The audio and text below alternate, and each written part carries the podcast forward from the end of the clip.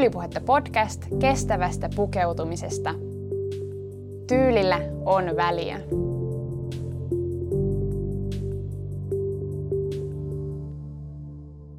Mikä on suunnittelijan vastuu kestävässä kuluttamisessa? Millainen on nuorten suunnittelijoiden ympäristöhuoli tällä hetkellä? Mikä on kestävän vaateteollisuuden tila nyt? Ehkä tiesittekin, että mä oon koulutukseltani vaatetusalan muotoilija ja tällä hetkellä mä opiskelen maisteritutkintoa muodin ja tekstiilitaiteen koulutusohjelmassa. Mulla on vieraana tänään täällä kollegoja. Tytti Maasalo ja Nina Orkoneva ovat myös muotoilijoita ja tänään me puhutaan muotoilusta ja vaatesuunnittelusta ja kestävästä kuluttamisesta. Mun nimi on Elsa Hietanen ja tämä on Tyylipuhetta podcast.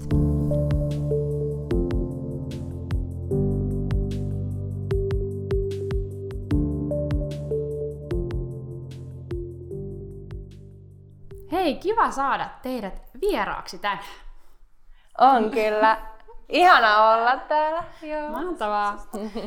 Ja nyt ollaan tosiaan jälleen uuden äärellä tyylipuhetta podcastin historiassa, nimittäin ensimmäistä kertaa mulla on täällä vieraana kaksi tyyppiä kerrallaan. Mm. Tämä on tosi jännittävää, ihanaa, että olette täällä. Haluatteko te aluksi kertoa, että keitä te olette ja mitä oikein teette? Ja sitten on tämmöinen Cactus Stories, haluatteko te samalla myös vähän avata, että mikä se oikein on? Joo, eli tota, mä oon Nina Orkoneva ja mä oon muotoilija, tuotesuunnittelija. Ähm, no mitä, ketä me ollaan, Tytin kanssa me ollaan ystäviä, mutta sitten ollaan nyt myös tämmöinen niin kuin kevyt yrittäjä kaksikko, eli pyöritetään tästä Cactus Stories-kanavaa. Hmm. Ähm, joo. Joo, eli Cactus Stories on syntynyt just halusta pyrkiä vaikuttamaan kestävämmän ja vastuullisemman muotoilun tulevaisuuteen. Ja ollaan tehty projekteja, yhteisiä projekteja muotoilun eri osa-alueilla. Nyt just viimeisimmäksi kesällä tehtiin yhteistyö Peer Racing kanssa. Hmm. Suunniteltiin niille lastenvaatteisiin printtejä. Ja tota, sitten ollaan tehty myös graafista suunnittelua ja, ja näin. Et, uh, niin. Halu on niin kun tuoda esille enemmän tätä kestävää muotoilua, äm, erilaisia vaihtoehtoja, materiaaleja kuluttamiseen, tietoisuutta ja sitten myös nostattaa toimijoita, jotka mm. toimii tämän kestävän kehityksen niin kuin, raameissa, että tehdä yhteistyötä ja tuoda vaan niin kuin, esille enemmän näitä kestäviä vaihtoehtoja mm. kuluttamiseen. Wow, suuri niin kuin, suuri unelma ja ehkä tavallaan se, mitä haluaa saada aikaan ja tehdä, mutta sitten ihan tämmöisiä niin pieniä osia ja pieniä tekoja mm. kohti parempaa. Joo. Kuulostaa tosi hyvältä. Joo, ja mä oon tosiaan ää, tytti, on kanssa vaatetusalan muotoilija itsekin. Mm. Joo. Hei, koska me ollaan Tyylipuhetta podcastissa, niin mä haluan mm. tietysti kysyä myös teidän omista pukeutumistyyleistä. Äh, haluaisitteko te kuvailla äh, vuorotellen, että minkälaiset teidän omat tyylit pukeutua on?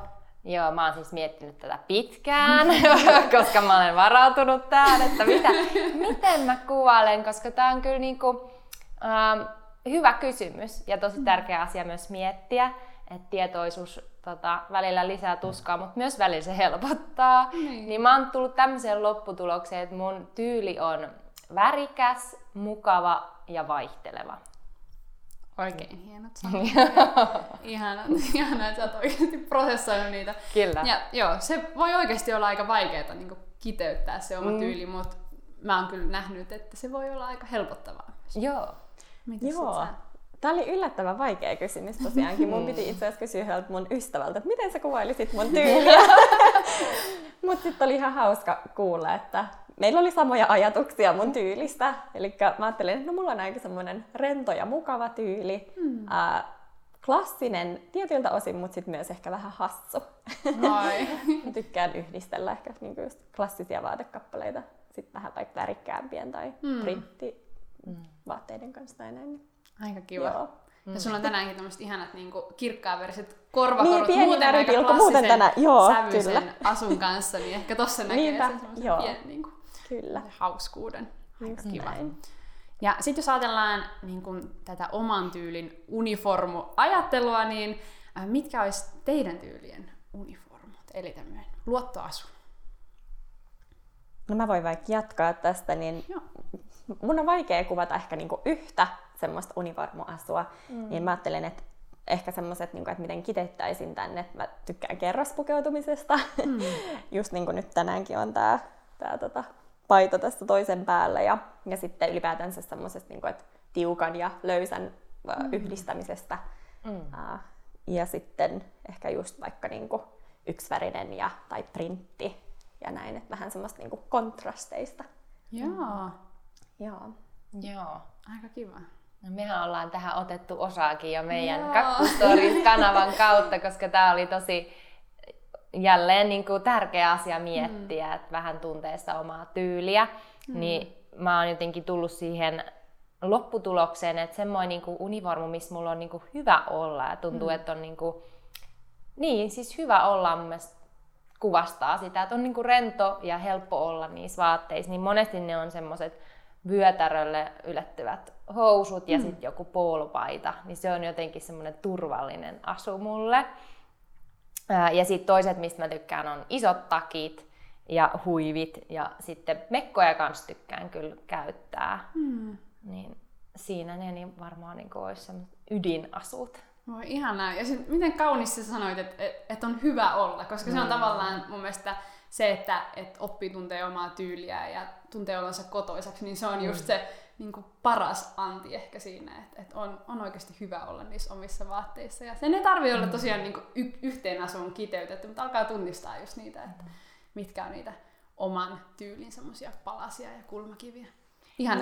Kiitos, että jaoitte. Joo, kyllä. Ja se on mun mielestä niin kuin, kiva tapa ajatella sitä, että monesti vaikka voidaan puhua, että joku kriisipäivä, että no sit sulla on se niin kuin luottoasu, että se ei ole pelkästään sen kriisipäivän pelastus, mutta myös se, että se tuo sen niin kuin hyvän fiiliksen sen kriisin mm. keskelle, että no hei, mulla, ainakin mulla on tämä turva-asu, mihin mä voin niin kuin pukeutua. Niin. Niinpä. Se on kyllä. Ja tämä on niin tärkeää oikeasti just miettiä näitä tyylikysymyksiä. Mm. mm.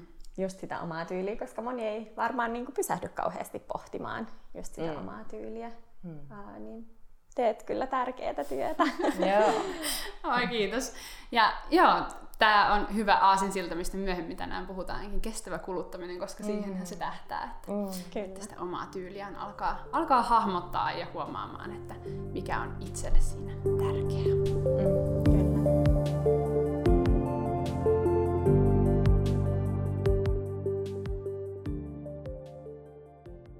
Olisi seuraavaksi tosi mielenkiintoista kuulla vähän teidän opiskelutaustasta, että mitä ja missä te olette oikein opiskelleet, ja oliko niin, että te olette opiskelukavereita myös? Ei, me ollaan itse asiassa tutustuttu jo ihan lapsena. Ollaan me periaatteessa opiskelukavereita, no mutta ei muotoilun alalta, niin. vaan yläasteelta. joo, totta. Okei. Okay. Joo. No niin. me ollaan tunnettu siis 17 vuotta. Joo, kyllä. Ollaan molemmat Inkoossa tavattu. Mm. Hauska, mutta sitten vähän niin kuin samalle alalle Joo. päädytty. Hauska. Kyllä, joo. Aika kiemuraisia polkuja niin. ollaan molemmat kuljettu. että ei ollut mitenkään selvää, että me päädytään samalle alalle ollenkaan, mutta ei. yhtäkkiä me oltiin sitten, hetkonen, haettiin samaan aikaan. Joo, joo. totta. Niin onkin. Että mä hain tonne muotoilu, teollisen muotoilun puolelle ja tytti taas sitten vaateteollisuuden puolelle. Joo. Okei. Okay. Ja missä kouluissa nämä No mä oon uh, aloittanut puuartesaanin opinnot Joo. Espoossa, Omniassa, ja sit siitä loikkasin sitten teollisen muotoilun tai tuotesuunnittelun mm. puolelle. Lähin Barcelonaan opiskelemaan. Et mä suoritin mm. siellä tämmöisen nelivuotisen niin kuin ammattikorkeakoulutasoisen tutkinnon sitten Joo. tuotesuunnittelijana. Hmm, onko puu sulle edelleen Joo. tärkeä materiaali? No sanotaan, että kiinnostus on niin kuin laajentunut siitä aika paljon, koska puu on kuitenkin omalla tavallaan rajoittava mm. en verrattain moneen muuhun, mutta kyllä se on edelleen niin kuin tärkeä mulle ja kyllä huonekaluissa se puu on niin kuin ihan ykkönen, että siinä mm. on niin kuin se tietty pehmeys ja kodikkuus. Että, joo. Et, joo, joo, mutta on laajentunut myös okay. kiinnostus. Mm. Ja Niinalla taas, äh, Niinalla, anteeksi, mä on ihan varma, että mulla menee teidän nimet sekaisin. Tytillä taas on äh, tekstiili. Sulle tärkeä materiaali. Joo, kyllä tosiaan mä oon vaatetusalan muotoilija opiskellut Kaakkois-Suomen ammattikorkeassa, eli XAMKissa tuolla Kouvolassa, Joo. muoti- ja puvustuslinjalla. No niin. Ja sanoitte, että on ollut niinku mutkikas polku tähän mm. pisteeseen. Mikä oli semmoinen äh, niinku, äh, jotenkin sytyke siihen, että te, te lähditte ylipäätään muotoilun maailmaan? No, itsellä ainakin on tykännyt just aina tehdä kauheasti käsillä ja mm. jo ommellut ihan lapsena kaikenlaisia tekeleitä mm. ilman mitään kaavoja tai muuta, mutta...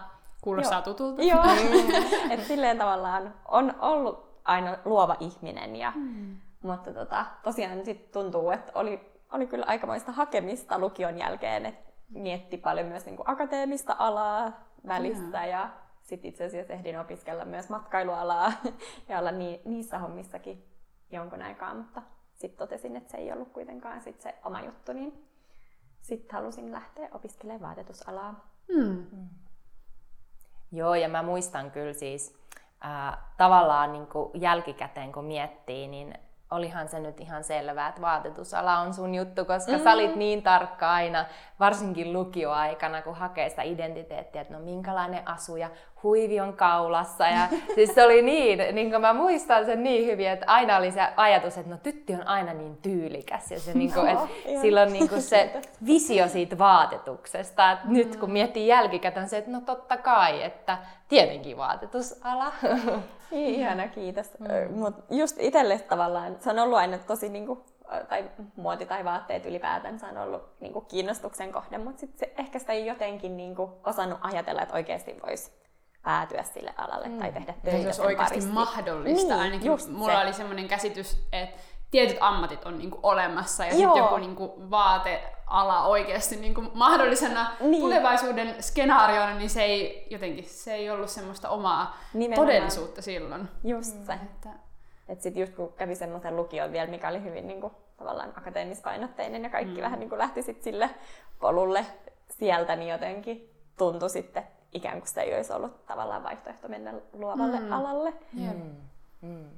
No mulla on ehkä ihan vastakohta, että mä olin tässä Kallion lukiossa, missä oltiin todellakin niin kuin taide edellä elämään. tanssi on ollut, aina on edelleen mulle hälyttömän tärkeä asia. Mm. Teatterit oli silloin niin kuin tähtäimessä, että musta tulee näyttelijä. Mutta sitten, no, jokaisessa alassa on hyviä ja huonoja puolia ja mä koin, että se ehkä kuitenkin sitten on enemmän sitä niin kuin työnä, mitä mä en halua kuitenkaan tehdä. Ja siitähän se sitten lähtikin iso kysymysmerkki liikkeelle, no mitäs ihmettä mä sitten teen. Että luova työ on niin kuin aina ollut kyllä selkeästi semmoinen, tai luova tekeminen yleisesti, mikä mm. on niin kuin mun juttu. Ja mä nautin siitä ihan hirveästi. Mä tykkään ideoida ja kehittää ja, ja niin kuin sillä tavalla, että sitten vaan etti sitä niin kuin uutta, uutta niin kuin väylää, että no miten sitä voi tehdä. Sitten mulla jossain kohtaa vaan tuli, että mulla oli lukion jälkeen siinä tanssiopintoja ja ne päätty ja sitten pohdin tosi pitkään just, että no mitäs nyt sitten seuraavaksi pari vuotta siinä oli sellaista niin kuin etsimistä. Ja sitten tuli jotenkin semmoinen, mä olin ala-asteella töissä ja siellä oli puutyötunti. Ja sitten mä tajusin siellä, että ei hitto, että mä rakastin puutöitä siis ala-asteella itse, että Mä kävin niin kuin puutyökurssit ennemmin kuin käsityöt, koska mä yritin tehdä jotain käsilaukkuun, niin mä en saanut mitään siitä aikaa. Ja sitten taas puutyökurssilla mä sain vaikka mitä huonekaluja ja tauluja ja kaikkea. Ja se oli mun mielestä ihan mielettömän ihanaa ja yläasteellakin jatkoin niitä puutyökursseja. Niin sitten jotenkin siinä tuli semmoinen, että niin, että vähän mitä sä sanoit, että hetsi, että tätähän voi oikeasti opiskella. Että niin, tämähän on oikeasti jonkun ammatti, että niin kuin voi tehdä huonekaluja ammatikseenkin. Et en mä ollut edes ajatellut. Ja sitten siinä tuli se, että, että siinä yhdistyy kivasti se luova tekeminen, mutta myös sit se fyysinen, sä saat jotain konkreettista aikaiseksi. Mm. Niin sitten mä päädyin opiskelemaan sinne Omniaan puuartesaaniopintoja ja sieltä sitten taas tuli se, että no hei mä haluan jatkaa, mä haluan kehittää sitä luovaa mm. työtä, niin kuin suunnittelijan työtä, että se koulutus kuitenkin keskittyi tosi paljon enemmän siihen konkreettiseen tekemiseen. Mä koin, että se antoi valmiudet siihen, että sä teet jonkun suunnittelijan suunnittelemia töitä ähm, ehkä myös henkilökohtaisesti mä olin vielä aika alussa sen niin kuin suunnittelijan työn, että en mä mm. kokenut, että mä olisin valmis lähteä perustaa jotain niin kuin huonekalubisnestä ja rupea mm. suunnittelemaan, että mä koin vahvasti, että mä tarvin sen tutkinnon siihen. Vähän aikaa miettiä niin. sitä omaa, omaa tapaa tehdä. Joo, ja kehittyä mm. ylipäänsä, niin. että Jep. kuitenkin niin kuin, suunnittelijana on paljon vastuuta ja niin kuin, paljon, paljon, paljon niin kuin ymmärrystä, mitä tarvii, mm. että voi tehdä kestäviä ja hyviä ja laadukkaita tuotteita, niin, niin sitä varten koulut on kyllä jo hyviä, että sieltä saa niitä oppeja. Todellakin. Mm. Joo, ihanaa, että olette ollut rohkeita lähteä mm. tälle alalle. Tämä, mm. tämä on siis tosi mielenkiintoinen matka itselläkin ollut, mutta tietysti ei tämä, ei tämä ihan helpoin ala ole. Ja, ja tosi hauska jotenkin päästä jakamaan nyt näitä ajatuksia teidän kanssa. Yksi semmoinen, mistä mä haluan teidän kanssa jutella, on se, että mä luulen, että aika moni nuori muotoilija ehkä kokee tällä hetkellä pientä kriisiä. Mä itse aloitin tosiaan siis vaatesuunnittelun opinnot yliopistossa vuonna 2016, hmm. ja no ehkä mä koin silloin vähän laajemminkin kasvukipuja siinä, että mikä on se mun ammatillinen suunta ja paikka tässä maailmassa ja tällä alalla. Mutta ennen kaikkea mä koin tuskailua siitä, että, että miten toimia mun omien arvojen mukaisesti tällä alalla, joka on rakennettu aika kestämättömälle pohjalle vaatealla. Niin kuin olen podcastissa aikaisemminkin puhunut, että se on tosi monimutkainen, siellä on tosi paljon isoja haasteita ja ongelmiakin. Oletteko te itse kokenut tämän kaltaista kriisiä, että, että miten toimia muotoilijana, mutta, tavallaan olla semmoinen niin kuin, ikään kuin kestävä palanen tässä isossa systeemissä? Tietysti teillä on materiaalit vähän eri, mutta mm. voitte kertoa omista näkökulmista tähän. Mm. No mä koen, että niin opiskeluaikana, että ei silloin puuartesaanikoulussa niinkään, mutta sitten just muotoilu, teollisen muotoiluopinnoissa, niin todellakin tuli tietoiseksi siitä, että aivan, että tässä ammatissa on aika paljon vastuuta. Ja sitten se, että mitä on tehty, ei ole itse asiassa ollut kauhean kestävällä pohjalla. Mm. Ähm, totta kai asiat aina kehittyy, että on ollut sitten tämä Industrial Revolution ja muuta, että tietenkään niin kuin, ei kaikkia asioita pysty kerrallaan edes näkemään ja niin kuin, tiedostamaan, että, että sinänsä jollain tapaa tuntuu, että se on myös hyvin luonnollista, että ollaan tässä kohtaa nyt, että asiat kehittyy, onneksi ne kehittyy, hyvä niin, niin en, jotenkin ehkä senkin myötä on tullut semmoinen olo, tai en ole kokenut sitä niin vahvana kriisinä, mm. vaan enemmän semmoisena, että no hei, nyt on vaan niinku hetki, jossa täytyy reagoida, täytyy toimia. Nyt meillä on paljon enemmän ymmärrystä ja näkemystä ja kykyä niinku puuttua niihin asioihin. Että ehkä Totta. semmoinen niinku vastuuntunne kyllä tuli sit siinä kohtaa opiskellessa, mm. että no mä en ainakaan halua jatkaa näitä ratkaisuja, mitä on tehty, mitkä ei ole kestäviä, vaan mä haluan viedä tätä siihen suuntaan, mikä on kestävää. Mm. Miten se tyttö? Joo, mulla siis tota, hyvinkin samanlainen kriisi iski päälle myös opintojen ja aika alkuvaiheessa, kun mitä kuvailit Elsa. Mm. Ää, tosiaankin mietin kanssa itse sitä, että vitsi, että miten mä oon nyt tämmöiselle alalle päätynyt ja jotenkin niin kuin, koin myös vähän semmoista maailmantuskaa ja pahaa oloa siitä ää, omasta valinnasta toimia vaatetusalalla.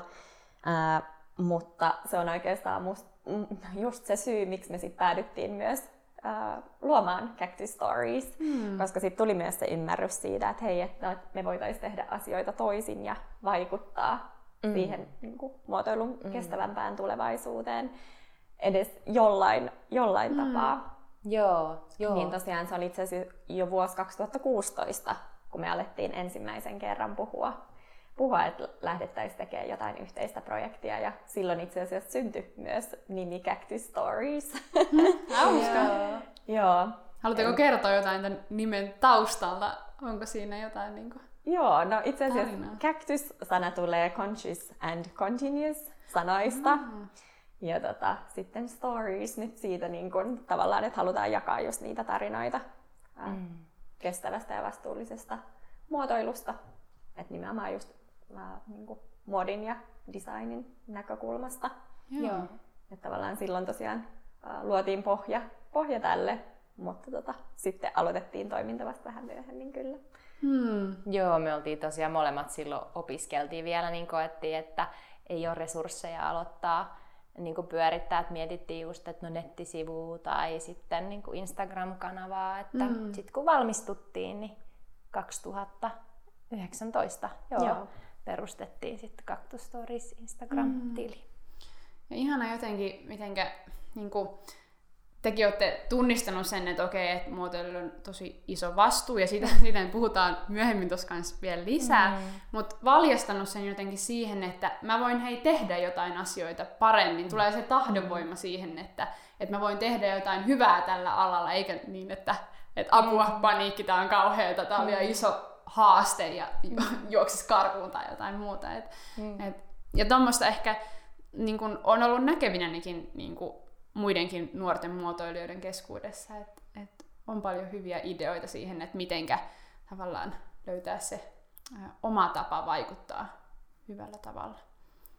Joo, siis mä ainakin koen, että sen takia just tämä suunnittelu ja luova työ kiinnostaa hurjasti, mm. koska siinähän, no varsinkin mulle henkilökohtaisesti on aina ollut tosi tärkeää, että luodaan johonkin tarpeeseen, eikä vaan sen takia, että Siis no esimerkiksi yksi konkreettinen ajatus, mikä mulla oli silloin puuartisaanikoulussa, että no en mä halua tehdä lisää tuoleja. Tässä maailmassa on jo ihan tarpeeksi tuoleja, että mä haluan tehdä jotain, mille on oikeasti kysyntää, mille on oikeasti tarve. Että mä haluan mm. niin ratkaista niitä ongelmia tai haasteita, mitä ihmisillä on. Niin tota, jotenkin sitten tässäkin kohtaa, että sit kun huomasin, että okei, no tämmöinenkin vastuu, no mutta siihen suhtautuu samalla tavalla, että no, tämä täytyy niinku ratkaista, että mm. täytyy miettiä, että miten tähän voi niinku tehdä parempia vaihtoehtoja. Hauska, tuohon voin kyllä kompata, koska vaateella mun ajatus mm-hmm. oli myös se, että eihän tähän maailmaan tarvi yhtään vaatetta enempää. Niin, että mä, haluan, niin. mä haluan jotenkin muuten vaikuttaa kyllä. tähän systeemiin. Ja mm. näinhän on syntynyt sitten tyylipuhetta muutaman mutkan kautta. Mm. Hauska. Mm.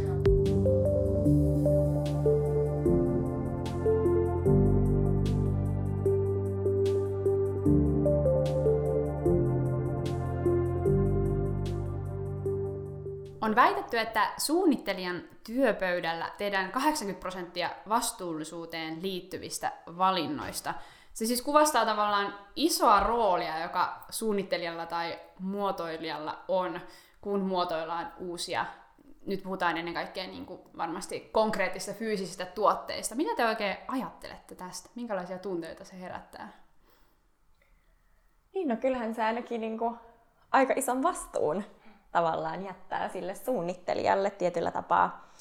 Ää, mutta totta kai sit siinä on just se, että miten paljon muotoilijalla on lopulta mm. ää, valinnanvaraa tai valinnanvapautta tehdä niitä päätöksiä siinä työssään.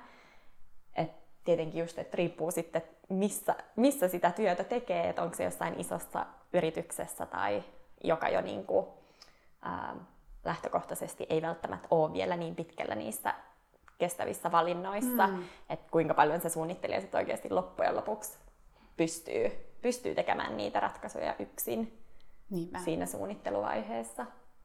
Mm.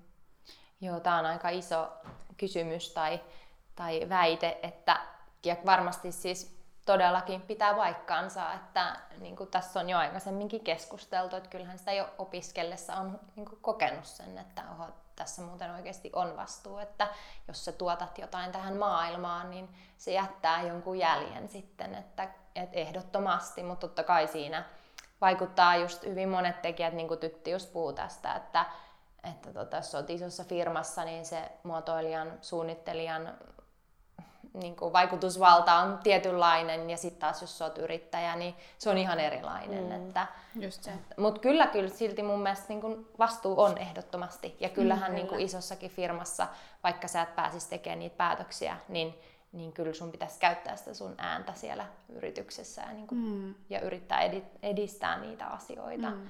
Että, tota...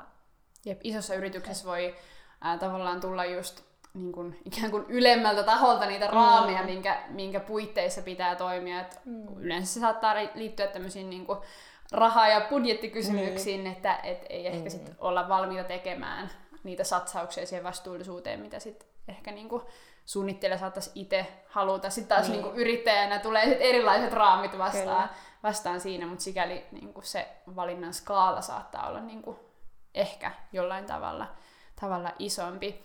Äh, jos nyt ajatellaan niin kuin ihan niitä kysymyksiä siellä suunnittelijan työpöydällä, jotka liittyy kestävyyteen, niin, niin millaisia kysymyksiä siellä oikein suunnittelija ratkoo.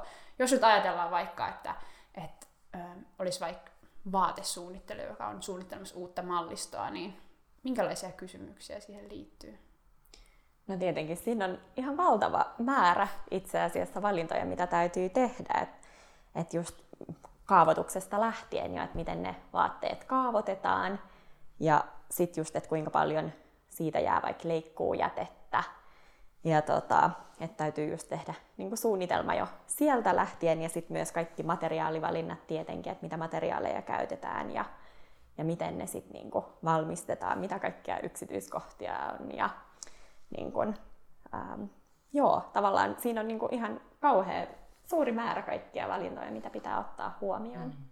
Joo, ja tuotanto sitten niin, myös. tietenkin sitten, missä että ne missä vaatteet tuotetaan, miten, kuka, kuka, ne tekee, niin. minkälainen työympäristö se on, Kyllä. paljon ne saa palkkaa, että hirveä määrä kysymyksiä. Ja sitten toisaalta Mm. varmaan myös se tuotannon määrä, että no tehdäänkö vain kysyntään vai tehdäänkö niin kuin iso määrä ja katsotaan mitä menee kaupaksi ja mitä sitten, jos ei menekään kaikki, niin mihin ne loput laitetaan. Ja, että joo, on aika paljon kysymyksiä kyllä, mitä Mm. pitää ratkoa. Ja, no tämäkin samalla tavalla tietenkin sitten riippuu, että tuleeko nämä kaikki sitten sen muotoilijan pöydälle nämä kysymykset. Niin, Jos on kyllä. isompi tiimi, niin sitten siellä on enemmän henkilöitä, jotka vastaa eri osa-alueen kysymyksiin. Mutta niin kuin tuotantoon yleisesti niin on aika, aika iso niin kuin määrä kysymyksiä ja sitten just se elinkaari, että kun se on niin iso, sitä pitää miettiä niin kuin alusta loppuun.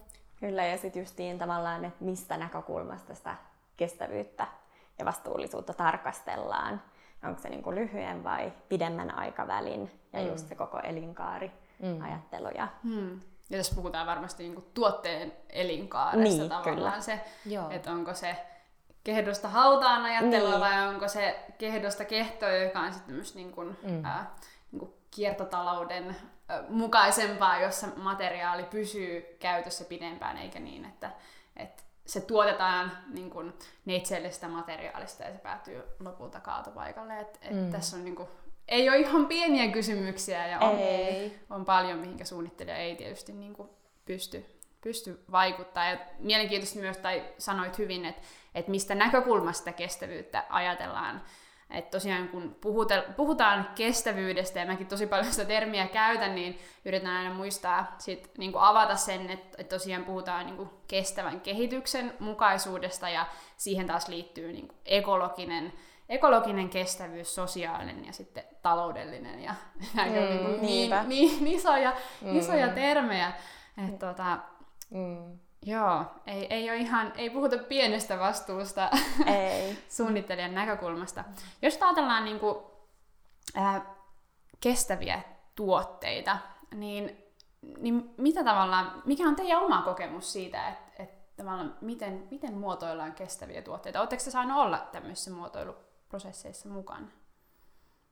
No joo, kyllä on saanut olla. Ja kyllä niin kun, vähän mitä tuossa jo äsken keskusteltiin, niin, Mm. niin se on niin kun se koko elinkaariajattelu heti alusta alkaen. Että Mm. et mietitään se, että no mikä on tarve, mm. onko tälle tuotteelle oikeasti niin kuin tarvetta, lähdetään tekemään sitä ja sitten yritetään ratkoa niitä kysymyksiä, että no mistä ne materiaalit tulee, onko ne kierrätettäviä materiaaleja, onko ne biopohjaisia materiaaleja, mm.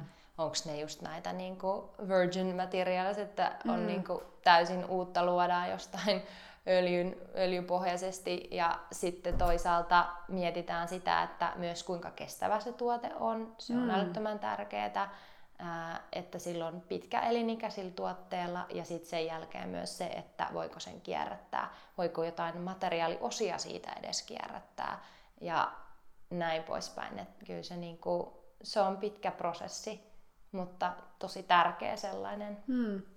Ja yksi, minkä sä hyvin sanoitkin, että, että ratkotaan niitä kysymyksiä. Mm. Mä oon kuullut tämmöisen niin kuin, sanottavan näin, että itse asiassa muotoilijan työ on ongelmanratkaisua. Ja Joo. Kyllä. se mun kuvastaa aika hyvin myös tätä, Mm. kun muotoillaan tuotteita. Että se on todellakin niin kuin, Joo, haasteiden ja ongelmien ratkomista. on, Ehdottomasti. on. Varsinkin jos halutaan tehdä kestävästi, niin Hmm. sit se, se on sitä. Mutta se on hirveän mielenkiintoista mun mielestä. On mm. niinku, se on myös niinku, ollut hirveän ää, tyydyttävää saada tehdä sellaista työtä, että sit no. niinku, kokee, että tekee jotain hyödyllistä, eikä vaan, että no, tää oli nyt mun mielestä niin kiva juttu, että mä nyt vaan teen tämän. Mm. Että niinku, sillä on isompi merkitys kuin se, mm. että se olisi musta vaan niin kiva. Niinpä. Joo, Niina tuosta jo hyvin avaskin tätä, että mitä niin kuin kestävät tuotteet ylipäätänsä on ja näin, mm. ja miten niitä niin kuin muotoillaan, mutta sitten myös ehkä yksi, minkä lisäisin siihen, että miten niin kuin korjattava se tuote on. Mm. Että onko niin kuin mahdollista korjata se. Mm. Että esimerkiksi mm. nyt on viime aikoina just paljon puhuttu vaikka elektroniikasta, että miten nyky, nykypäivänä se on tosi kestämättömällä pohjalla. Niin, niin kyllä. Elektroniikkatuotteissakin, että sitten pitää aina mm. ostaa uusi, uusi mm. laite sen sijaan, että oikeasti joku yksinkertainen osa voitaisiin vaan vaihtaa, mutta et onneksi mm. siihenkin nyt on, mm. on tulossa sit, niin kuin, lain puitteissakin muutos, mutta, mm. mutta samoin niin kuin myös vaatteissa. Että mm. et liian helposti ihmiset, tai itsellä on ehkä sellainen kokemus ainakin, että luopuu vaatteista sen niin kuin vuoksi, että on tullut joku pieni vaikka repeämä saumaan tai, mm. tai pieni reikä. Että sit ei vaan niin kuin viitsitä ehkä nähdä sitä vaivaa, että korjataan. Mm. Mutta tietenkin ne materiaalitkin täytyisi olla sellaisia, että sitten se kannattaa korjata.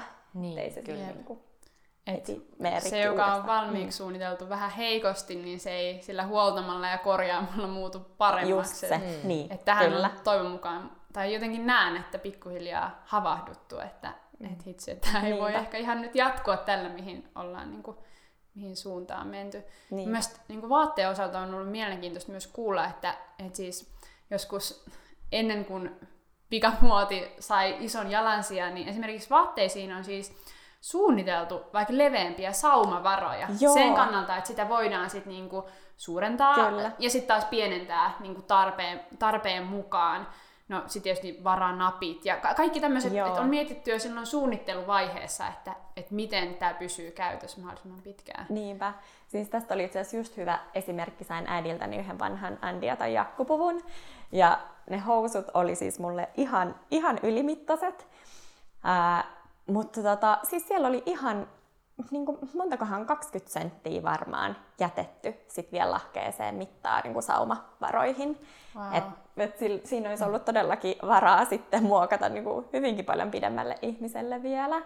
Mutta ei nykypäivänä mitenkään ole, ole niin kuin enää vaatteissa tuommoisia saumavarojakaan esimerkiksi. Et, hmm. niin kuin, et, et ei niitä hirveästi pysty välttämättä sit muokkaamaan enää jälkikäteen, mutta et selkeästi aikaisemmin on suunniteltu vaatteet silleen, että niitä mm. pystyy sitten muokata. Mm. Ja kuten joskus on tuota, yhden äh, Riikka, kun oli mulla vieraan, niin just puhuttiin, että oikeastaan niinku, semmoisia niinku, palaaminen vanhaan ja sieltä asioiden tuominen niinku, tavallaan tähän meidän nykytapaan tuottaa ja suunnitella, niin oikeastaan se voi olla tosi hyvä, että et palautetaan vähän näitä, niin kuin, jotka on aikaisemmin ollut normeja, kuten niin. vaikka ne leveät saumavarat tai, mm. tai tavallaan se ää, vara siellä lahkeissa pidentää, pidentää mm. housuja tarpeen vaatiessa. Niinpä. Mm. Kyllä. Joo, et, niin kuin, tässä suhteessa on hyvä ehkä vanha, vanhassa vara parempi tietyllä tapaa. Niin. niin, jep. No se on varmaan ollut aika erilaista aikaa niin kuin just muotoilulle ja suunnittelutyölle, kun ei ole ollut just tätä teollista vallankumousta. Mm. Mulla tulee nämä termit ensiksi englanniksi, kun on opiskellut englanniksi, niin mulla ammattikieli on niin kuin, tulee sieltä. Nyt mä keksin, mikä se on myös suomeksi. Niin tosiaan ennen sitä, kun on tehty niin kuin käsityönä, niin eihän voitu tuota tuottaa niin valtavaa määrää kuin mitä sitten tämän vallankumouksen jälkeen on pystytty tekemään. Ehkä siinäkin on mm. sitten iskenyt sellainen innostus, että hei, meillä on koneet ja me voidaan tehdä ja nyt tehdään ja tuutataan tätä materiaalia hullut määrät ulos. Ja sitten siinä unohtuu tämmöiset asiat, mitä on niinku aikaisemmin ollut ja koettu, että nämä on tosi hyödyllisiä ja toimivia. Musta on ihana ajatus, että joku vaate kulkee elämässä mukana, että vaikka vähän koko muuttuisi ja muoto muuttuisi, niin, niin sitä voi muokata sitä vaatetta sitten itselleen sopivaksi. Että... Jep. Niinpä. No. Ja sitten just niin kuin vanhoissa vaatteissa ylipäätänsäkin huomaa just, miten laadukkaita ne materiaalit on mm. ollut, että mm. miten hyviä niin kuin edelleenkin, tai miten niin kuin hyvinä ne on säilynyt. Et itselläkin on muutamia ihania jotain vintagelöytöjä, mitkä on niin kuin ihan, ihan niin kuin kuin uusia ne kankaat edelleen, vaikka on vuosikymmeniä vanhoja vaatteita. Jep, ei ihme, että vintageista on tullut aika iso juttu, koska Niinpä. aletaan taas pikkuhiljaa arvostaa sitä, että, että vaate kestää, että niin kuin materiaali kestää oikeasti vuosia, vuosikymmeniä Niinpä. hyvänä. Ja, ja onhan meillä onneksi niin kuin myös ää, esimerkkejä siitä, että, että tätä toimintamallia voidaan niin kuin, tuoda myös uustuotantoon. Että et on, on hyviä esimerkkejä kotimaisista brändeistä, jotka on tuonut tätä niin kuin, ideologiaa tai toimintatapaa myös niin kuin tähän päivään. Et on, on positiivisia, positiivisia niin kuin, signaaleja tuolla. Kyllä, ehdottomasti. Toivoa on. Niinpä.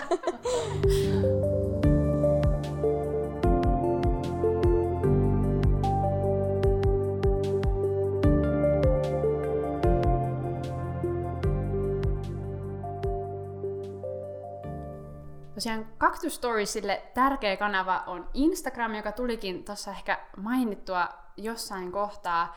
Ja te puhutte siellä aika paljon kestävästä kuluttamisesta.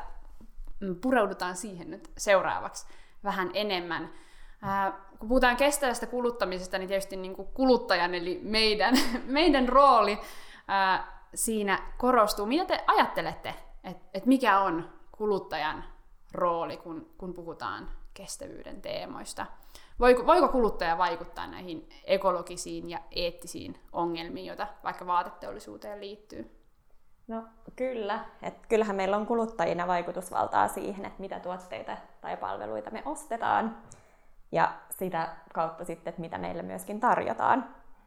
Et meillä on kuluttajien vastuu siitä, että me myös vaaditaan yrityksiltä laadukkaita ja kestäviä tuotteita.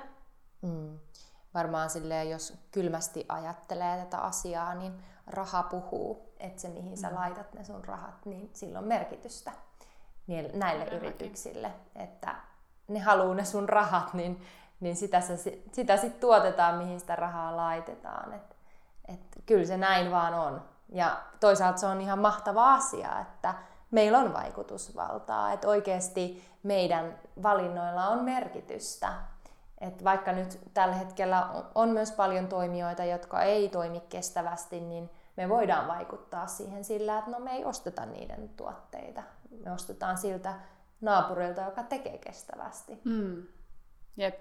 Joo, mä, se on hauska, kun toi on tavallaan niin kuin kylmä asia toi, että et, mm. et raha puhuu, mutta sitten mä oon yrittänyt myös kääntää sen siihen, että et voisi miettiä, että et kenen unelmaa niillä omilla rahoilla oikein tukee. Et, et kun, mm. Kun firma on pienempi, niin siellä ollaan vielä vähän lähempänä sitä, ää, niin kuin, sitä unelmaa, minkä perässä yritys on perustettu. Yleensä jokaisella yrittäjällä on joku niin kuin, visio tai halu muuttaa jotain, jotain systeemiä, maailmaa, niin, niin se, että, että kuluttajan voi oikeasti miettiä, että, että mitä mä näillä mun, mun rahoillani oikein, mm. oikein tuen. Niinpä. Kyllä, se on niin kuin mahdollisuus. Todellakin. Jep. Millainen tilanne teidän mielestä jotenkin niin kuin kestävän kuluttamisen parissa tällä hetkellä on? Et, et millaisia valintoja me kuluttajat tällä hetkellä oikein tehdään? Et on aika paljon puhetta kyllä kestävyydestä, mutta mikä on teidän näkökulma siihen, että et minkälaisia ostopäätöksiä me, me tällä hetkellä tehdään, jos, jos taas lähdetään tästä niin kuin vaatteen näkökulmasta? No kyllä ihmiset on ainakin niin kuin selkeästi tiedostavampia kuluttajia ja koko ajan tietoisuus lisääntyy, niin ähm, koen, että asiat on koko ajan ainakin menossa parempaan suuntaan. Mutta tietenkin niin kuin vielä, vielä on matkaa. Mutta joo. Kyllä niin kuin tuntuu, että silloin just 2016, kun ruvettiin Tytin kanssa puhua tästä kestävästä muotoilusta, niin se ei ollut ollenkaan samoissa mitoissa kuin mitä se on mm. tänä päivänä. Mm. Että kyllä tässä on tapahtunut viidessä vuodessa ihan valtava kehitys kuitenkin. Mm. Ja erityisesti sen, siitä näkökulmasta, että tämä asia on tuotu niin kuin tapetille, se on näkyvillä, siitä puhutaan. Ei pelkästään niin kuin kuluttajat, vaan myös sitten ä, yritykset puhuu siitä ja media puhuu siitä. Niin, niin se on kyllä niin kuin iso askel mun mielestä eteenpäin, että kun tullaan tietoisiksi, niin sitten pystytään alkaa muuttamaan ja vaikuttamaan asioihin. Mm. Kyllä, joo ehdottomasti, että kyllä niin kuin selkeästi yrityksilläkin on niin kuin paine tuottaa kestävämmin ja vastuullisemmin, mm. mikä, on, mikä on kyllä hyvä, hyvä juttu. Ja myös sitä myöten niin kuin lakeja on alettu muuttaa. Totta. Mm. Et sitten minkälaisia valintoja kuluttajat tekee tällä hetkellä, niin mä sanoisin ehkä yhden sanalla, että jos siis puhutaan nyt, että minkälaisia kestäviä valintoja, mm. niin ne pitää olla hyvin tietoisia valintoja. Mm. Että sitä se niinku kestävä kuluttaminen ainakin mulle on, että se on niinku tietoista kuluttamista, että sä oikeasti otat selvää niistä tuotteista, just mitä ollaan puhuttu aikaisemmin, että no missä ne on tuotettu, mistä materiaaleista ja mm. minkälaiset ne työolosuhteet on siellä, missä nämä tuotteet on tehty ja voiko näitä kierrättää, voiko näitä korjata, niin se ei oikein ole enää sellaista hetken mielijohteesta kuluttamista, mm.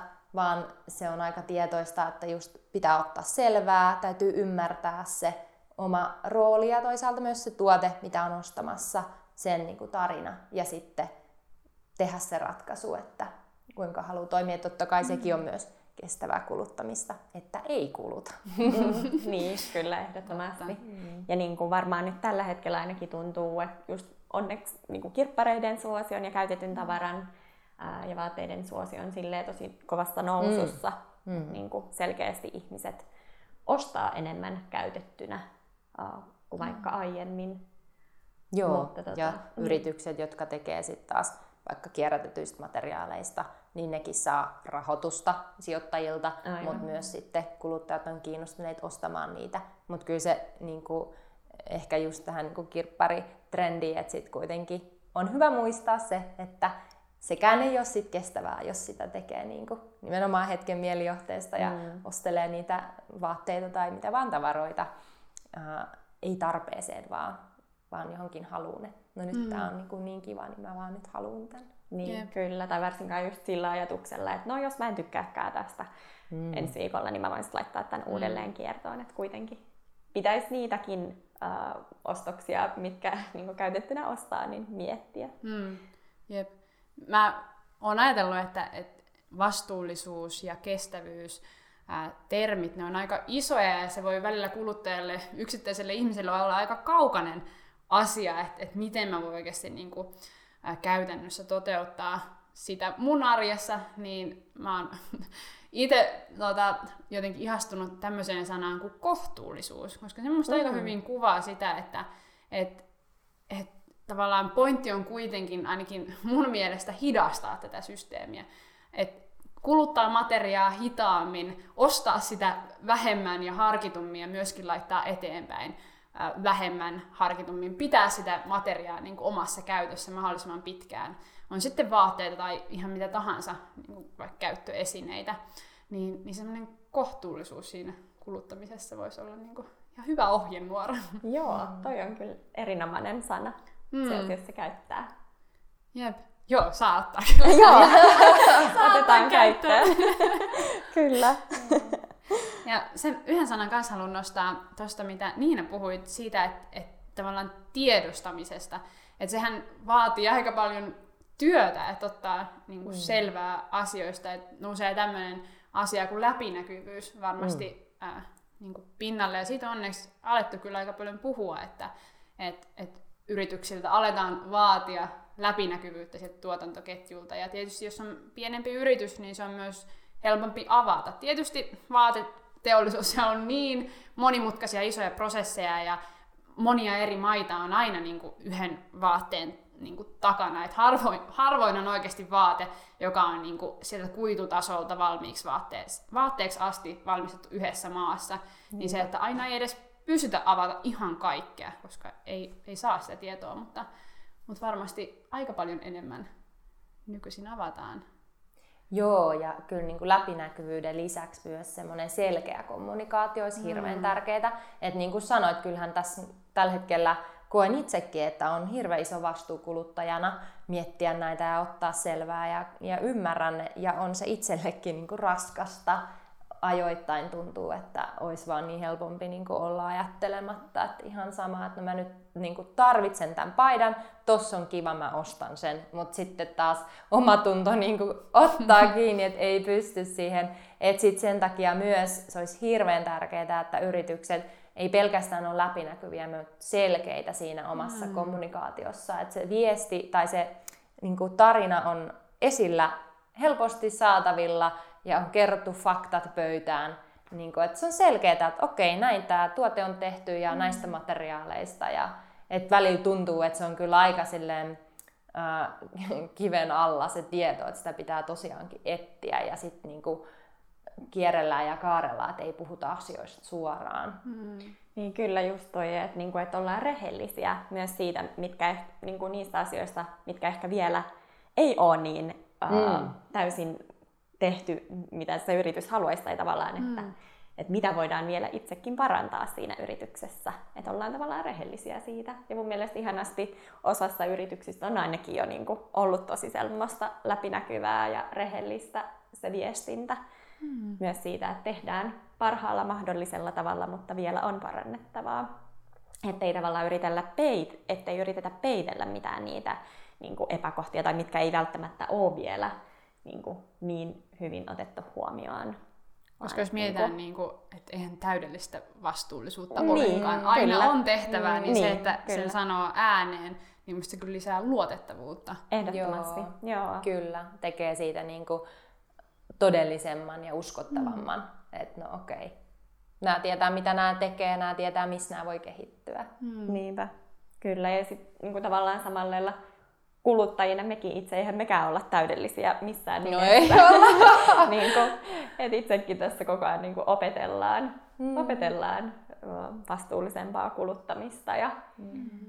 niin kuin, koko ajan opetellaan myös itse miettimään sitä, että no hei, onko tämä kuitenkaan niin tarpeellinen. Mm.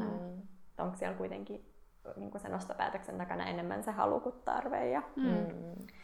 ja sekä niin kuin, myöskin tavallaan sit jos kuluttamista lähtee ikään kuin se ilo kokonaan, että mm. et mm. mennään ihan pelkästään vaan tarve edellä, niin mä luulen, että se, joka nauttii esimerkiksi vaatteista ja nauttii siitä, että esimerkiksi kotona on kaunista, niin eihän ikään kuin ihan koskaan kokonaan päästä ikään kuin siihen, että tehtäisiin vain tarvehankintoja, mutta sekin, että, että musta on hyvä, että tunnistaa, että okei, onko tämä, että mä haluan tämän vai onko tämä, että mä, mä oikeasti tarvitsen tämän. Ja tekee se itselle selväksi, että ei niinku huijaa itseään sillä, niin, että, kyllä. Et, et ne, ne haluostoksetkin, ne on musta ihan niinku ok, mutta on hyvä, niinku, ja it, itsekin siis todellakin teen, teen mm, myös niin. sellaisia ostoksia, mm.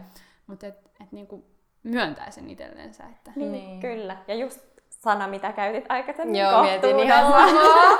Et et totta kai niin kuin varmaan mm. kukaan meistä niin kuin voi ja halukkaan lopettaa täysin kuluttamista, mm. mm. mutta just se, että, että tekee koko ajan vähän niin kuin tietoisempia päätöksiä. Ja... Mm. Mm. Kyllä. Koska mm. sekin voi helposti mennä varmasti niin kuin sit taas yli se, että, että kun vastuullisuus on ollut tosi iso trendi, vaikka second hand ja kirppariostosten ostosten tekemistä, siitäkin on tullut niin kuin tosi iso juttu, niin sekin helposti saattaa mennä sit ehkä yli. Oletteko te tämmöistä huomannut? No joo, joo, kyllä, ehdottomasti. Kyllä. Ja just se, mistä aikaisemmin mainittiinkin, että sitten helposti ehkä myös menee siihen, että sitten niin ajattelee, että no vitsi, että tämä on tosi vastuullista kuluttaa, mm. kun ostaa käytettynä ja sitten ostaakin kauheasti ja välttämättä ei sitten just niin harkitusti. Mm. Niin, niin. niin ei tavallaan sekään sit loppupeleissä ole niin, niin kestävää. Joo, kyllä niin kuin ihan omakohtaisestikin voi sanoa, että onhan se nyt vitsi ihanaa mennä kiertelemään eri kirppareita ja sitten niin. on se tunne, että hei, tämä on niin kuin parempi valinta ja mä teen hyviä, niin, hyviä kulutusvalintoja nyt täällä ja sitten on hirveä vinopino vaatteita siihen sovituskappiin mennessä ja sitten taas rupeaa miettimään, että jaa, niin tarviinko mä nyt ihan näitä kaikkia. Niin, ja... kyllä. Että helposti mm. ehkä vähän myös huijaa itseensä Juu, just niinpä. sillä, että ajattelee, no, että tämähän on tosi vastuullista. Mm Jep. ostaa käytettynä. Mutta... Ja sitten vaikka, niinku, äh, vaikka tavallaan niinku aina puhun sen puolesta, että et on hyvä niinku, tukea pieniä kotimaisia merkkejä ja vastuullisemmin, vastuullisempia toimijoita, mutta siinäkin just niinku, jotenkin pysyä siinä kohtuullisuuden niinku, piirissä, että et mikä on semmoinen ylipäätään materiamäärä, mitä kotona pystyy hallitsemaan, ettei sit niin. joudu semmoiseen kierteeseen, että koko ajan tavallaan ostaa uutta sisään ja laittaa eteenpäin, koska Niinpä. sekään ei sit niinku pitkällä tähtäimellä ole, mm. ole kauhean kestävä toiminta, toimintaperiaate.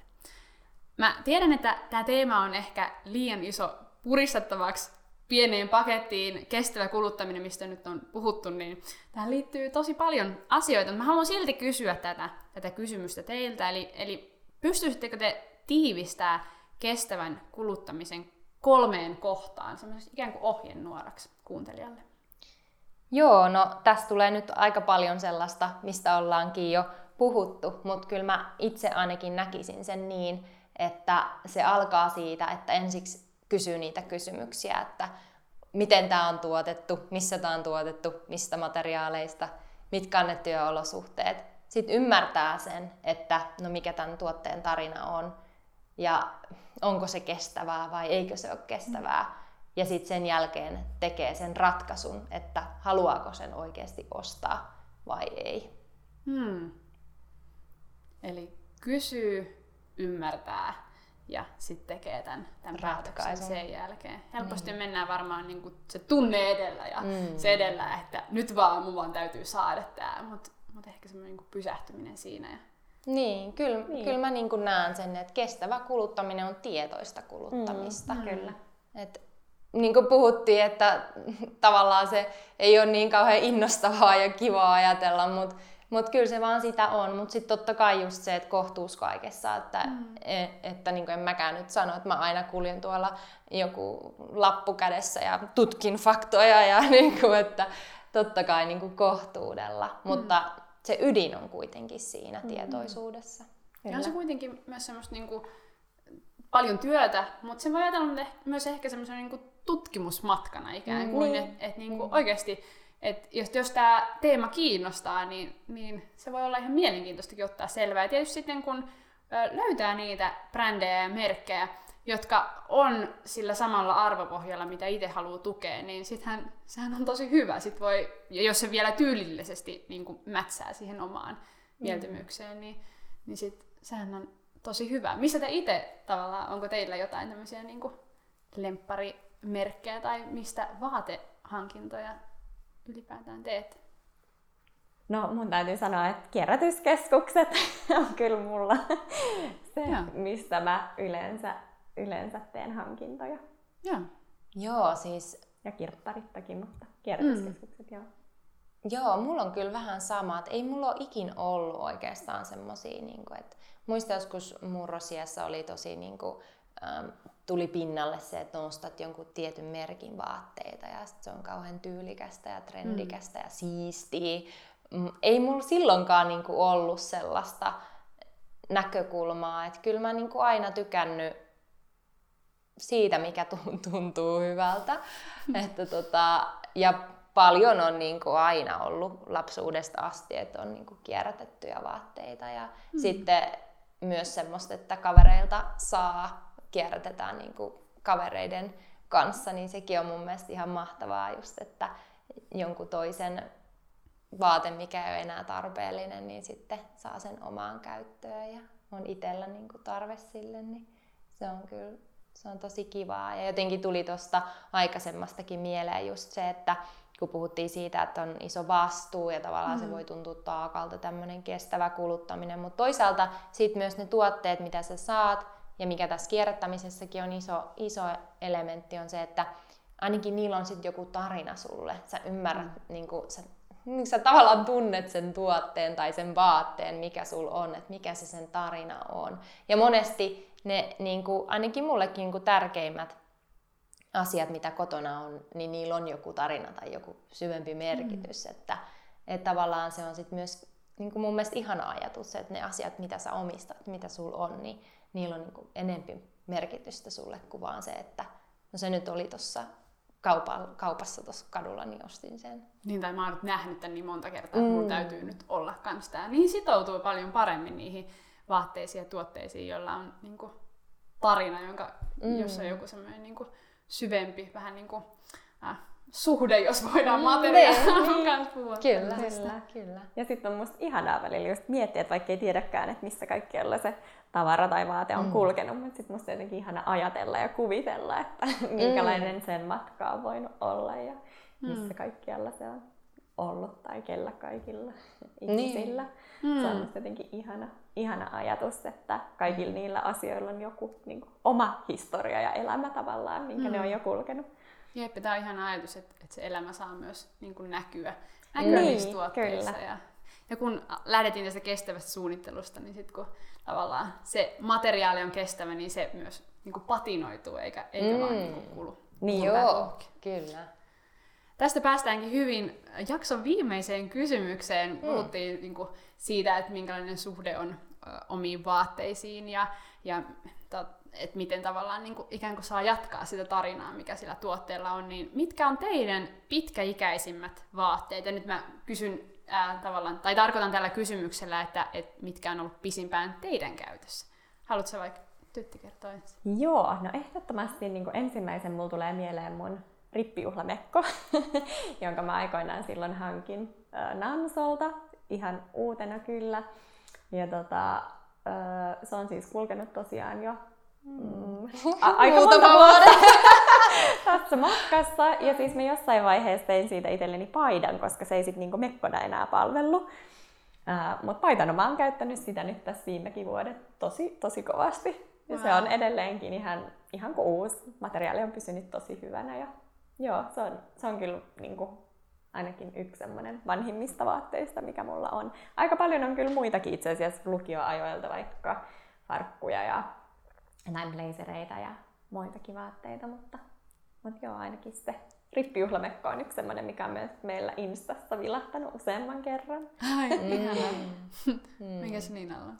No mulla on itse asiassa aika lailla samoilta ajoilta. Mä laskin, että niin kuin 14 vuotta tulee, kun ostin ne kans uutena silloin, mutta edelleen on kovassa käytössä. Ja tämäkin on vilahtanut meidän Instassa, se mun iso huivi, mitä mä tykkään käyttää. Se on itse asiassa se ei ole niinku alun perin edes huivi, vaan se on semmonen, no niin auttakaa mua nyt tyylituntia tämä, mikä se on niinku, niin kuin shaali. Niin on se shaali. Se on niin kuin, siinä on V-leikkaus, että sä saat sen tähän niin kuin olkapäille sitten Joo. niin kuin hartioille, mutta se on tosi iso ja sitten mä oon keksinyt, kun mä en sen, sen tyyppisesti sitä osaa käyttää, että no senhän saa kaula ympärillekin ihan mm. hyvin kiedottua, niin, niin se on kyllä ollut 14 vuotta matkassa ja joka syksy ja kevät edelleen kulkee minun mm. päällä ja itse samaan aikaan ostettu semmoinen musta villakangastakki, niin sekin on edelleen käytössä. Hmm. Ihana. Jotenkin näitä tarinoita aina niin, niin ihana kuulostaa. Niin kuin hyvän huulle. Mä toivon, että oikeasti jotenkin yhä enemmän saisi sais luotua niitä tarinoita niiden omien vaatteiden mm. kanssa. Mä luulen, että nämä myös rohkaisee tosi monia jotenkin miettimään vähän syvemmin mm. vielä sitä matkaa niiden, niiden omien vaatteiden kanssa. Ihana, että jaoitte. Ja hei, on ollut ihan tosi mahtava ylipäätään jakaa näitä ajatuksia ja pohdintoja tänään teidän kanssa. Kiitos Tytti ja Niina, että olitte vieraana.